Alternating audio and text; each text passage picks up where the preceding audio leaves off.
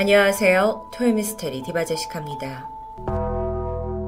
이천십일년 사월 일일 미국 콜로라도주 덴버에 있는 이십사 케이 라운지 클럽은 자정이 넘긴 시간에도 성황리에 영업 중이었습니다. 주말을 앞두고 평소보다 더 많은 손님들이 몰려들었는데 젊고 매력있는 남녀들이 열정을 불태우고 있었죠. 그 중에는 열아홉 살 여대생 케냐 몬헤이도 있었는데요. 그녀는 지난해 유월 고등학교를 졸업했고 뭐 어릴 적부터 예쁘장한 외모 덕분에 어딜 가나 주목받는 소녀였죠. 케냐는 어머니와 양아버지 그리고 두 명의 이복 동생들 사이에서 자랐는데 워낙 성격이 쾌활하고 구김이 없어서 어릴 적부터 이들과 별다른 트러블 없이 안정적인 십 대를 보냈습니다. 고등학교를 졸업한 후에는 방송인을 꿈꾸면서 덴버에 있는 대학에 입학을 했고 집에서 독립을 하면서 아르바이트를 했고 스스로 학비와 용돈을 충당하며 성실히 살던 케냐였는데요.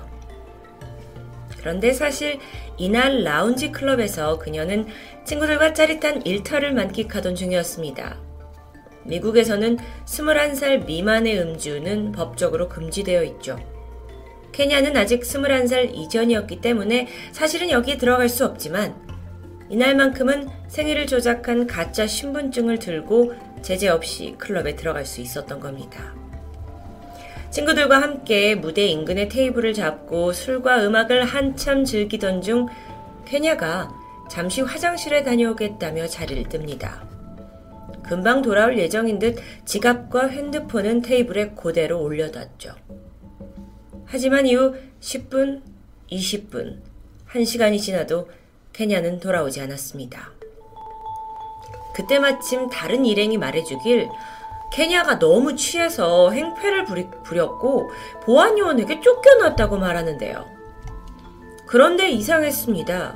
함께한 일행 중 누구도 그만큼 취하지 않았고요. 케냐 역시 만취할 만큼 술을 마시지는 않았는데요. 어쨌든 남은 친구들은 케냐가 클럽을 떠난 건 확실하다고 생각했고 그녀의 짐을 챙겨두고 있었죠. 다음 날 아침입니다. 숙취로 인해서 다들 정신이 없을 때쯤 친구 한 명이 케냐는 괜찮은 걸까? 라고 묻지만 아니 전화를 걸 수도 없습니다. 핸드폰이 친구들 손에 있기 때문이죠. 근데 그렇다면 분명 다른 사람의 핸드폰을 빌려서라도 전화를 했을 텐데 어딘가 심각성을 느낀 친구들은 일단 케냐의 가족들에게 그녀가 사라진 것 같다고 알렸고 그녀의 지갑과 핸, 휴, 휴대전화도 돌려주게 되죠. 당시 연락을 받았던 건 케냐의 양아버지입니다.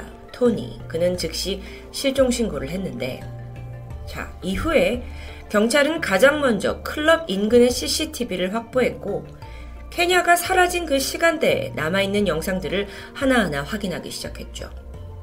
그러던 중 클럽 근처에 있는 한 아파트 로비에서 케냐와 어떤 남자가 함께 있는 모습이 발견됩니다. 클럽에 있던 그녀가 왜 갑자기 여기에 있는 걸까요?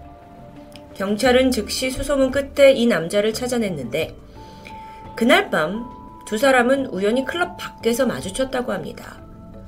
서로 인사를 하면서 대화를 나누던 중 두 청춘 사이의 분위기가 좋아졌고 남자는 근처에 우리 집이 있는데 같이 가겠냐? 라고 하자 케냐가 선뜻 따라 나섰다고 하는데요.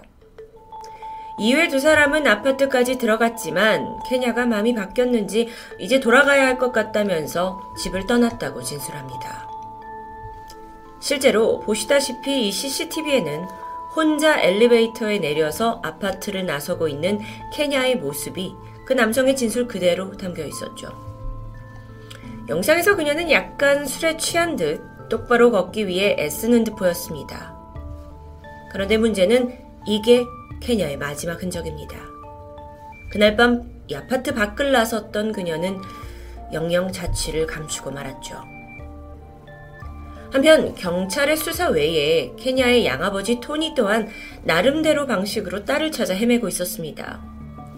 특히나 그가 주목한 건 케냐가 두고 간 핸드폰. 어떤 단서라도 있지 않을까 통화 목록과 메시지를 자세히 살펴보던 중 마침 그때 웬 문자 한 통이 도착합니다. 안녕하세요. 어젯밤에 흰색 밴으로 당신을 태워다 준 트래비스입니다. 집에 잘 들어가셨나요? 문자를 본 아버지 토니는 즉시 그 번호로 전화를 했죠. 근데 응답이 없어요. 그러면서 내 딸을 언제 본 거냐 메시지도 남겼지만 답은 없었습니다. 이후 케냐가 실종된 지 사십팔 시간이 지났을 무렵 마침내 이 트래비스라는 남성에게 전화가 걸려오는데요. 그는 지난밤 케냐와 만났다면서 그 당시를 제법 자세히 설명해 주었습니다. 둘은 케냐가 마지막으로 목격된 그 아파트 인근에서 처음 마주쳤습니다. 좀 술에 취한 것처럼 보이자 트래비스가 아, 당신 도움이 필요하냐 라면서 말을 건넸고 케냐는 클럽으로 돌아가야 한다고 했죠. 이후 둘은 트래비스의 하얀색 밴을 타고 함께 클럽으로 향했습니다. 그런데 도착해보니 이미 클럽은 영업이 끝나버린 상황이었어요. 그래서 이때 남성은 케냐를 집에까지 태워다 주기로 하죠. 그래서 하얀색 밴을 타고 가던 길에 케냐가 담배를 좀 펴야겠다면서 인근 편의점에 내려달라고 말합니다. 가까운 주유소 편의점에 도착했지만 아, 여기도 문을 닫았어요. 이때 케냐는 차에서 내렸고 주차장에 있던 데니라는 동양 남성에게 담배를 빌렸다고 합니다. 그리고는 한참 동안 그 남자와 이야기를 나누더니 이내 둘이서 그 데네 차를 타고 떠나버렸다 라는 트래비스의 진술. 그는 좀 허무해졌고 운전을 해서 자신의 여자친구 집으로 갔다고 진술합니다. 그런데 경찰은 그의 진술에 분명 모순이 있다고 판단했고요. 계속 강도 높은 조사를 진행했죠. 하지만 곧이어 나타난 그의 여자친구가 트래비스의 알리바이를 증명해줬고 결국 그는 풀려납니다. 여자친구에 따르면 그날 새벽 세 시부터 아침 일곱 시까지 트래비스는 그녀와 함께 있었다라고 증언했기 때문입니다. 그렇다면 경찰이 다음으로 쫓을 인물은 네, 트래비스가 증언한 그 동양인 남성 데니겠죠. 한참 경찰 기록을 통해서 근처 거주자들 중 이 비슷한 프로필을 가진 사람을 추적하던 중 수상한 일이 발생합니다. 이미 용의 선상에서 벗어난 트래비스가 돌연 잠적해버린 것이었죠. 동시에 경찰은요, 이 동양인 데니라는 남성에 대한 정보를 전혀 찾을 수가 없었습니다. 그래서 본능적으로 그가 허구의 인물이고 트래비스가 이 실종 사건과 밀접한 관련이 있다고 느끼게 되죠. 수사는 트래비스 추적으로 방향을 바꾸게 됩니다. 트래비스 포베스. 그는 덴버에 있는 한 제과점에서 유기농 그래놀라 바를 만드는 직업을 가진 사람이었습니다. 그래서 경찰은 우선 그가 일하는 제과점 씨씨티비를 확보하게 되는데 여기서 정말 이상한 점을 발견하죠. 우선 케냐가 실종되던 그날 밤 제과점 내의 씨씨티비가 일부러 꺼져 있었습니다. 무슨 일이지? 그렇게 실마리를 놓쳐서 당황하던 경찰이었지만 극적으로 그날 미처 스위치를 끄지 못해서 작동하고 있던 한 대의 씨씨티비 기록을 찾아냅니다. 이 영상엔 엄청난 장면이 담겨 있었죠. 함께 확인하시죠. 트래비스가 무언가를 가지고 창고로 들어오고 있는데 하얀색 아이스박스였죠. 그리고 그는 그걸 냉동고 안에다 집어넣게 되는데 박스의 크기가 상당합니다. 당시 그는 청소용 장갑을 끼고 있었습니다. 그리고 꽤 규모가 큰 이 아이스박스를 넣고 있었는데 평소처럼 그가 그래놀라를 만드는 작업 중이었다면 왜 굳이 씨씨티비를 꺼둬야 했을까요? 경찰은 확실한 증거를 찾았다고 생각했고 즉각 제과점에 출동했지만 냉동고에 있어야 할 아이스박스는 이미 사라진 후였습니다. 심지어 냉동고 내부는 이 표백제 냄새가 진동할 만큼 깨끗하게 청소되어 있었죠. 트래비스가 타고 다니던 흰색 밴을 추적했습니다. 안을 열어보니 표백제 냄새가 풍겨왔고 또 내부에 깔려있는 매트 또한 얼마 전에 교체를 한 듯 새 제품이 있었죠. 자, 이 모든 정황이 트래비스를 강력한 용의자로 가리키고 있습니다. 머지않아 칠월 십 일 잠적이 아닌 도주 중이던 트래비스는 텍사스 오스틴에서 도난 차량을 타고 다니다가 경찰 검문에 의해 붙잡힙니다. 하지만 아직 기뻐하긴 일렀죠. 사실상 케냐가 발견되지 않은 상황에서 살인 정황만 있습니다. 그리고 트래비스는 살인 혐의에 대해서 극구 부인하고 있었는데요. 경찰은 좀 더 확실한 증거를 잡아야 했죠. 그런데 완전히 예상치 못한 국면이 닥치게 되는데요. 이 트래비스가 체포되기 불과 육 일 전이었던 칠월 사일, 덴버에서 한 시간 정도 떨어진 또 다른 지역에서 서른 살의 여성 리디아 틸먼이 성폭행을 당한 뒤 죽음의 위기에서 간신히 탈출한 사건이 있었던 겁니다. 그 당시 신원미상의 범인 남성이 귀갓길이었던 그녀를 미행했고 아파트까지 따라 들어오게 됐는데 안에서 리디아를 무자비하게 폭행합니다. 이후 성폭행까지 마치고 난 후 범인은 정신을 잃은 그녀의 몸과 아파트 전체에 표백제를 뿌린 후 마지막으로 불까지 지르면서 증거를 완벽히 제거했다고 생각한 후 현장을 떠나게 되는데요. 이 와중에 간신히 정신을 차린 리디아는 이 층 베란다에서 뛰어내리면서 겨우 목숨을 건졌습니다. 안타깝게도 당시에 안면이 함몰될 정도로 폭행의 흔적은 끔찍했죠. 그런데 이때 리디아의 손톱에서 용의자의 디엔에이가 검출되었고 감식 결과가 가리키는 사람은 바로 트래비스. 자, 이미 케냐에 관련된 살인 혐의를 받고 있는 상황에서 또 한 번 성폭행 살인미수 혐의가 밝혀집니다. 트래비스는 이제 코너에 몰렸죠. 더 이상 부인할 수 없었습니다. 이때 경찰은 그에게 사형을 면하는 조건으로 모든 죄를 고백하라는 면죄부를 제안했고 그렇게 사건의 전말이 밝혀집니다. 잠깐만요. 그런데 그 전에 그 초기 조사에서 트래비스가 확실한 알리바이가 있어서 수사망을 피할 수 있었는데 그건 어떻게 된 일이냐?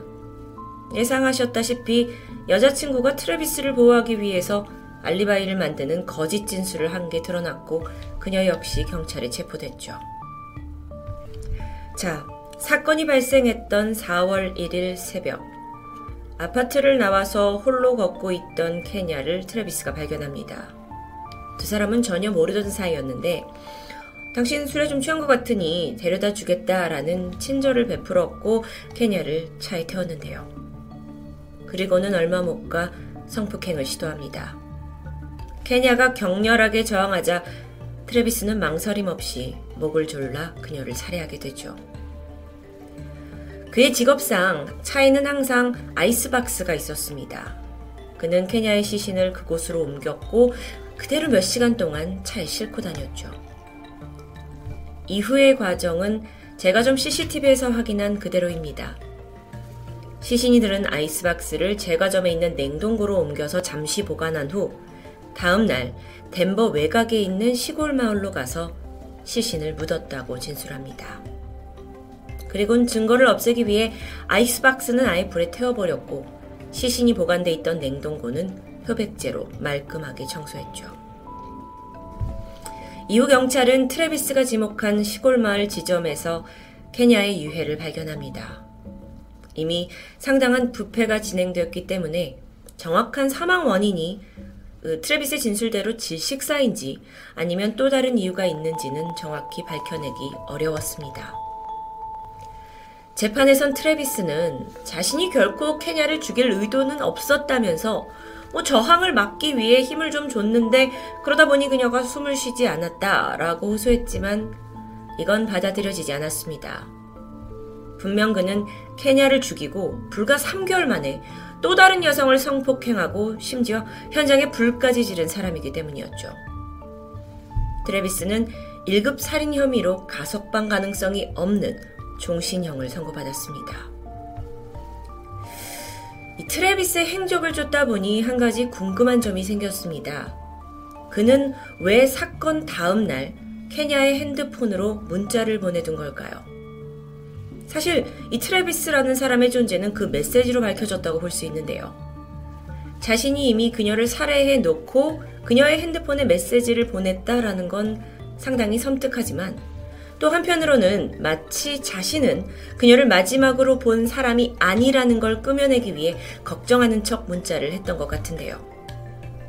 아이러니하고 다행스럽게도 그 문자가 아니었다면 트래비스의 존재는 쉽게 드러나지 못했을 수도 있겠죠.